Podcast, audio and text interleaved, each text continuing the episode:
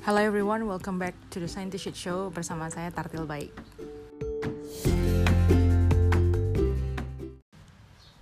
Nah, sebelumnya kan kita ngomong tentang diet, terus kesehatan, berat badan, kayak gitu toh. Nah, di episode ini satu ingin bergeser sedikit sejenak ke topik lain yang agak sedikit personal. Jadi mungkin ada di antara kalian berpikir bahwa aduh ini orang narsis juga ya ngomong masalah pribadinya di platform seperti ini. Well, to be honest, kalau mau jujur, saya sih um, kebetulan orangnya agak narsis. Jadi tidak masalah. Dan uh, sebenarnya kita semua tuh hanya butuh wadah untuk meluapkan intuisi-intuisi inisiasi-inisiasi yang tertahan di otak. Jadi wadahnya itu bisa kayak teman cerita platform membuat diary buat blog dan lain sebagainya kebetulan saya capek nulis jadi saya bicara saja. Dan ya salah satunya adalah bikin podcast. And I think uh, this one is the most appropriate platform for someone like me gitu ya. Terlepas dari uh, kenarsisan dan saya punya kepedean gitu toh saya sebenarnya um, saya hanya pengen share sesuatu yang mungkin bisa dijadikan pelajaran. Ingat saya bilang yang bisa dijadikan pelajaran bukan inspirasi. Karena kebanyakan hal yang saya alami itu adalah uh, karena dua gitu toh karena saya punya kebodohan dan saya punya keberuntungan saja. Jadi um, you know I'm not bragging though but that's the fact. Nah berkaitan dengan episode diet actually I'm still figuring out how and what to explain gitu ya saya masih mikir apa yang kira-kira ingin saya jelaskan secara detail dan bagaimana menjelaskannya. So yeah wait me up. Um, saya akan menjelaskan itu di episode lain. Jadi mungkin banyak yang bertanya-tanya. Setelah saya kuliah gitu toh banyak sekali yang uh, tanya-tanya saya bagaimana sampai saya bisa dapat scholarship atau beasiswa untuk kuliah di luar negeri untuk kota-kota seperti Jayapura dan lainnya pokoknya di luar-luar Pulau Jawa lah. Jadi pengetahuan atau cerita-cerita seperti ini itu tuh terdengar sedikit prestigious atau agak sedikit gimana um, berharga seperti itu. If I would say mungkin sekarang sudah tidak ya tapi dulu-dulu mungkin masih sangat prestigious gitu ya. Tapi ya bukan berarti menjadikan kita itu sebagai orang yang tiba-tiba penting atau keren gitu karena mendapatkan beasiswa dan kuliah di luar negeri. Karena sejatinya ya banyak orang juga ternyata ya sama aja lebih keren dan mungkin lebih penting kayak gitu. Kalau saya jujur orang-orang yang tanya seperti itu tuh niat mereka tuh jadi ada dua. Walaupun tanpa saya tanya mereka tuh tujuannya untuk apa. Karena memang yang pertama mereka tuh ingin mendalami ilmu yang sudah mereka pelajari atau kedua ingin menunjukkan sesuatu pada orang lain atau sekelompok orang sekelompok manusia gitu ya dan I'm sorry to judge if you feel that way and you feel so offended, you know, feel free to discuss it with me gitu ya. Saya bersedia kalau kalian merasa tidak setuju bahwa intention kalian untuk uh, sebenarnya ingin lanjut kuliah kuliah di luar negeri itu antara kedua itu. Mungkin kalian punya intention yang ketiga keempat dan seterusnya that's up to you. Tapi selama ini apa yang saya lihat dan saya saksikan adalah hanya dua itu gitu toh. Ingin mendalami apa yang mereka sudah pelajari atau ingin uh, istilahnya bukan mendapatkan pengakuan sih lebih tepatnya ingin membuktikan sesuatu kepada seseorang atau sekelompok orang. Seperti itu. Saya pribadi adalah orang dengan alasan kedua kalau kalian tidak percaya. Sa mau lanjut S2 hanya untuk mendalami sa punya ilmu itu kayak alasan yang sangat kesekian. Karena e, banyak sekali yang meremehkan sa punya background ilmu ketika sa kuliah S1 bukan hanya orang-orang di luaran bahkan mungkin sa punya e, apa ya saya punya family sendiri, apa internal family sendiri gitu ya. For your information, dulu tuh saya S1 di Universitas Brawijaya jurusan Teknologi Industri Pertanian di Fakultas Teknologi Pertanian. Jadi saya bukan mau promosi serius tapi kalau kalian misalnya tidak tahu itu jurusan apa kalian bisa cari tahu sendiri kalian bisa searching itu jurusan apa dan itu lumayan terkenal kalau di Pulau Jawa jurusan itu tuh pokoknya terkenal lah e, dia tuh terkenal di IPB UB sama UGM tapi penjelasan sederhananya kurang lebih jurusan itu tuh jurusan multidisipliner jadi itu tuh banyak hal-hal yang kita pelajari hampir semua background studi kita pelajari tapi tidak dalam. Contohnya kita mau dibilang seorang engineer tidak bisa karena kita teknologi walaupun kita belajar ada yang namanya kalkulus. Nama mata kuliahnya berbeda. Saya hanya sedikit ngasih bocoran sedikit saja tentang apa yang saya sudah pelajari gitu ya. Kita sebut namanya matematika industri. Orang lain belajar tentang apa namanya perpindahan panas, energi dan lain sebagainya. Kita mempelajari itu semua, tetapi bedanya nama mata kuliahnya saja. Dan kita fokusnya lebih ke mana, itu saja. Kita bahkan mempelajari tentang bisnis, manajemen, marketing, terus apa ya, tentang sumber daya manusia, tentang lingkungan, tentang manajemen limbah dan lain sebagainya. Hampir semua background kita pelajari dengan keilmuan-keilmuan dasarnya, bahkan fisika, kimia, penerapan-penerapannya seperti itu. Kenapa saya memilih jurusan itu? Dulu saya sempat berpikir bahwa terlalu banyak orang yang ingin menjadi dulu ya, saya mikirnya kayak uh, apa namanya menjadi orang seperti ini di masa depan gitu. Apakah ada kemungkinan bahwa oh tidak saya mikir kayak apakah di masa depan nanti kebutuhan kita hanya itu saja. Jadi saya mikir mungkin apa yang saya pilih ini bisa menjadi salah satu cabang pengetahuan lain. Saya mikir kayak begitu. Karena dulu uh, I don't wanna say that I was good at everything, no. Tapi saya mikir kayak bagaimana caranya mempelajari sesuatu yang itu tuh kombinasi dari mata pelajaran yang saya suka waktu SMA dan akhirnya saya jatuh pada pilihan ini. Walaupun banyak sekali yang merekomendasikan saya udah aku masuk teknik saja karena dulu kan saya agak barbar tuh. Tapi saya mikir saya mikir kayak aduh teknik itu terlalu bagaimana ya saya mikir gitu. Tidak usah sudah sebelum gitu kalau hanya ujung-ujungnya jadi mandor padahal sebenarnya bukan bukan mandor ya gitu ya. Karena dulu ya kamu tau lah pas waktu masih SMA mungkin kita cara berpikirnya itu-itu saja gitu. So singkat cerita sampai akhir semester sebenarnya saya masih bingung. Satu tidak tahu mau jadi apa. Padahal untuk pencapaian organisasi saya jadi apa itu banyak sekali. Terus saya ikut lomba-lomba tidak jelas apa itu saya ikut. Tapi sampai akhir semester saya masih bingung saya mau jadi apa sebenarnya gitu dengan lulusan seperti ini gitu. Nah saya berada dalam dilema seperti itu. Saya juga ditambah dengan uh, saya juga ditambah dengan kondisi bahwa satu mendapatkan beasiswa waktu S1 dulu. Jadi saya dapat beasiswa dari S1 tuh selama 4 tahun. Jadi kayak seolah-olah Sani hidup untuk kuliah atau belajar. Jadi saya belajar untuk kuliah itu dibayar begitu. Dan saya mikir apa itu sebuah pekerjaan? saya mikir begitu toh. Tapi akhirnya saya bertemu dengan saya punya dosen pembimbing waktu itu saya disuruh datang ke ruangannya terus dia tanya saya toh dia mempertanyakan saya punya masa depan lah istilahnya kayak gitu. Nanti saya mau ngapain? Terus saya soto saya saya bilang saya mau lanjut kuliah pak. Bilang begitu toh begini bapak nih uh, dia bukannya mendukung tapi dia malah meremehkan saya bilang gitu toh. Terus bapak bilang jangan gara-gara kamu dapat beasiswa S1 kamu pendek lanjut S2 saya bilang bapak saya tidak bilang kalau saya tuh apa namanya uh, hebat karena dapat S1 orang sabejo sebelum itu tuh saya beruntung itu kayaknya pas waktu saya terima S1 eh sorry beasiswa S1 juga itu mereka tuh kayaknya random pilih karena saya memang dari Papua dan yang kasih masuk berkas itu sedikit jadi ya sudah akhirnya saya kedapatan begitu tuh dan mereka mungkin mikirnya oh sudah waktunya sudah kayak deadline untuk menyetorkan nama apa mana yang ada itu sudah yang mereka store akhirnya saya punya nama kecantol di situ. Alhamdulillah begitu tuh cuma gara-gara dari Papua akhirnya well saya bisa kuliah gratis selama empat tahun dengan uang uh, jajan yang lumayan tumpe-tumpe. Kalau saya bilang apalagi tinggal di Pulau Jawa. Tinggal di Pulau Jawa dengan lifestyle di Jayapura hancur. Kamu harus kamu tidak bisa bayangkan. Anak Jaya anak Papua sekumpul dengan anak Kalimantan dan Sumatera hmm tong bikin kayak negara sendiri. Saya juga bingung.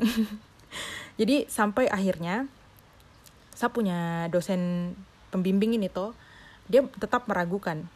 Dan dia tuh kayak ngelis kamu lah kamu lanjut S2 di mana? Dia bilang gitu toh. Apa dalam negeri?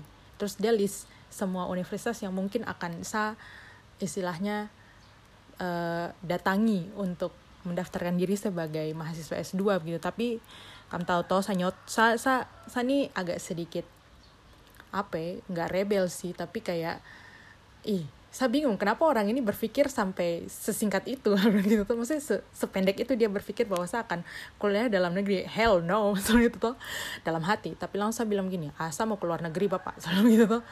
Bapak langsung bilang hmm kok stop? Dia bilang begitu intinya seperti itu padahal saya juga bingung saya mau ke mana toh? Terus dia tanya mau kuliah di mana? Terus saya bilang saya mau ke Australia. Terus dia bilang saya jangan mimpi padahal di saya punya benak ini ah saya mau kuliah di Jepang jadi apa yang isi yang ada di saya punya otak sama apa yang saya bicarakan tuh tidak sinkron so ya yeah.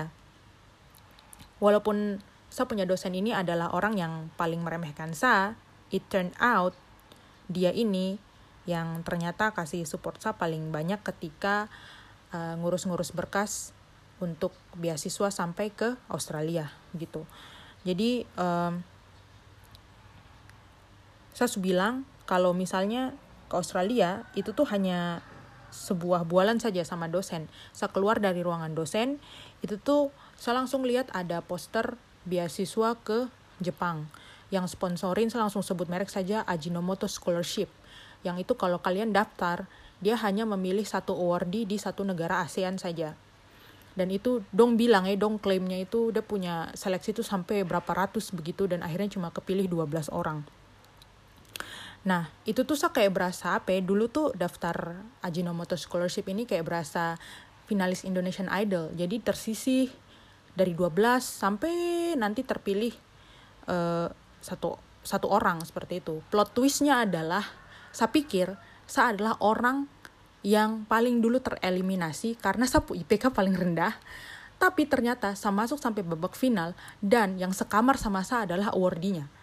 Jadi saya dari seleksi pertama sampai terakhir itu saya satu kamar dengan awardinya sialan apa? Tapi saya tidak saya tidak dapat karena ya saya tidak tahu ya namanya juga takdir keberuntungan begitu akhirnya ya sudah ada yang terpilih tapi ya saya tetap kesal lah. Saya saya kayak merasa bahwa ih kenapa saya tidak dapat ini Jepang? Padahal saya pengen kuliah di Jepang saya pikir begitu toh. Nah setelah membawa kekecewaan kegundahan gitu toh saya akhirnya tetap mencoba lagi saya daftar beasiswa kedua namanya AAS mungkin kalian agak sedikit familiar dengan AAS Australian Award Scholarship gitu toh. Ini nih uh, beasiswa dari pemerintah Australia untuk kita orang-orang di Indonesia.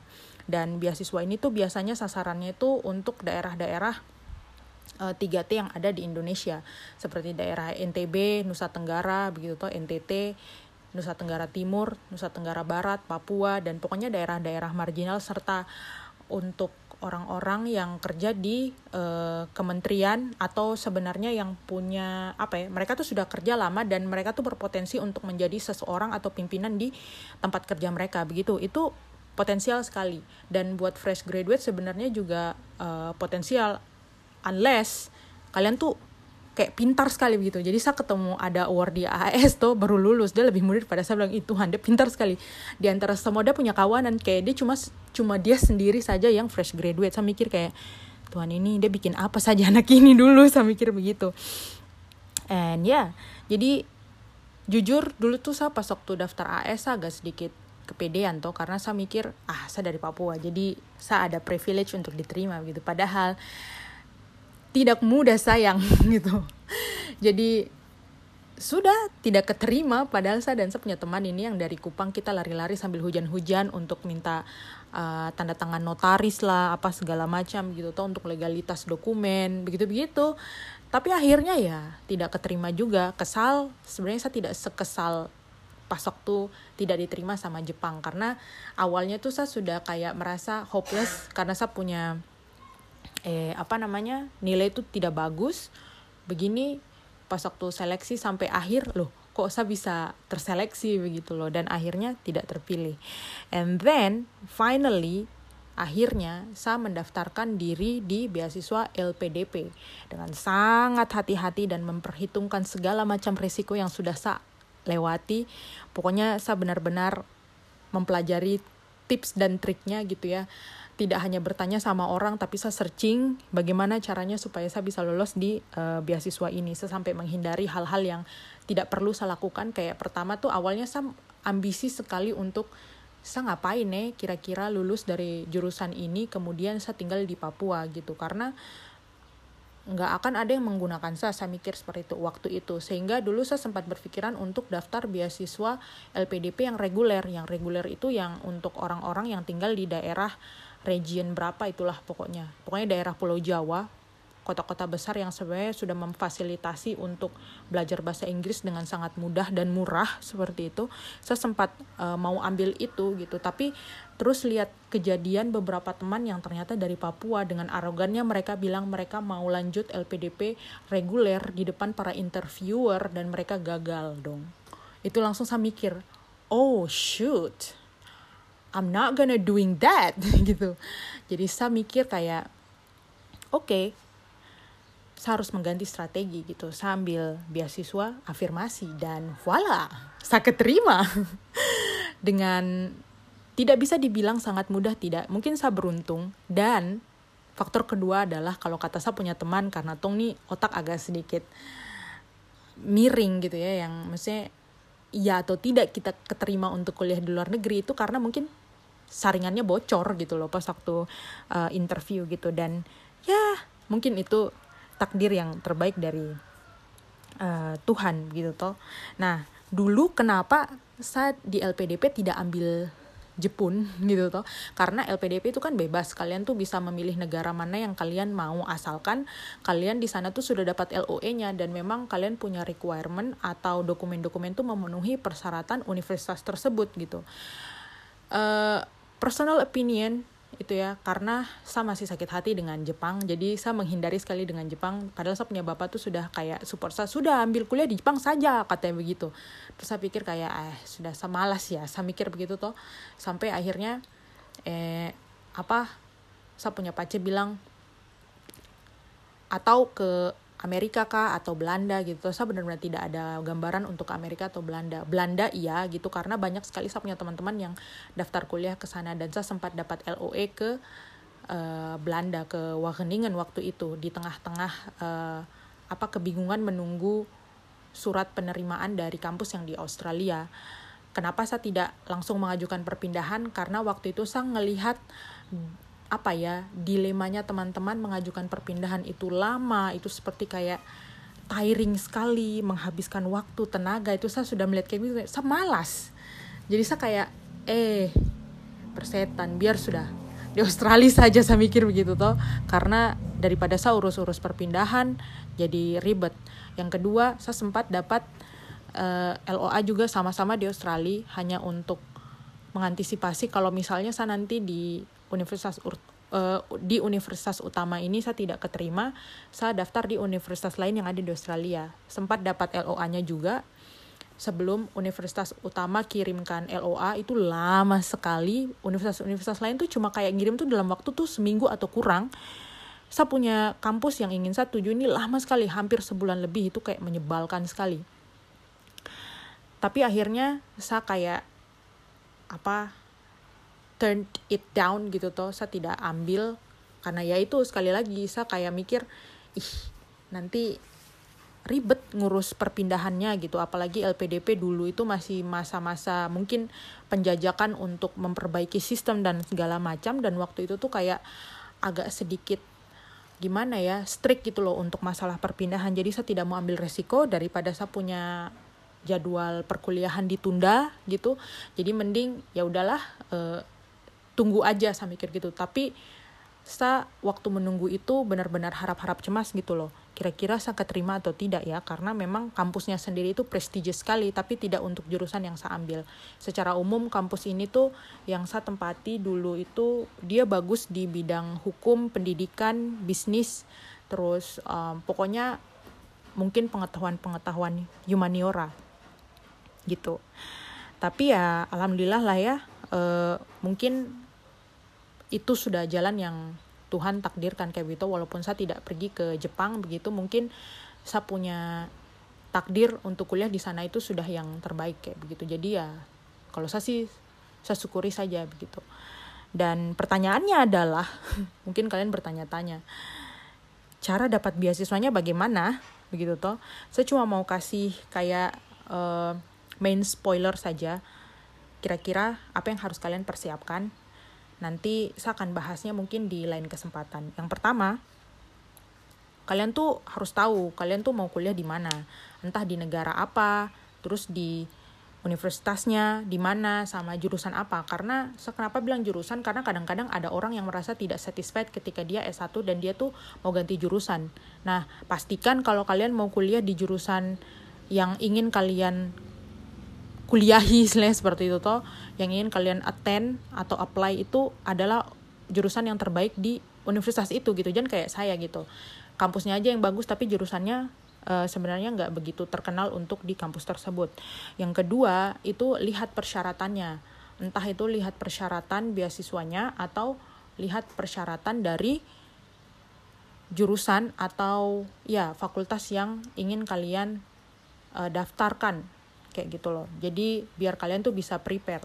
Yang ketiga yang berkaitan dengan nomor dua adalah tes kemampuan bahasa asing. Jadi kalian harus tahu kira-kira uh, requirement bahasa asing yang diperlukan di kampus tersebut tuh apa gitu. Apakah bahasa Jepang, Jerman, Cina kah, Spanyol kah, Inggris kah, dan lain sebagainya. Jadi harus bisa menguasai dan kalian perlu ingat menguasai sebuah bahasa itu nggak bisa dalam waktu dekat. Jadi kalian harus mengetahui kalian tuh berada di level mana.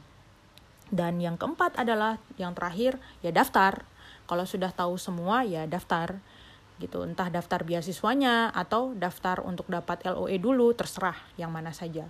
Kayak gitu. Nah detailnya seperti apa? Jadi kamu tuh harus ikuti saya punya podcast dulu. Baru nanti saya jelaskan kalau ada mood. Oke? Itu saja yang ingin saya bahas. Bye bye sampai jumpa di podcast berikutnya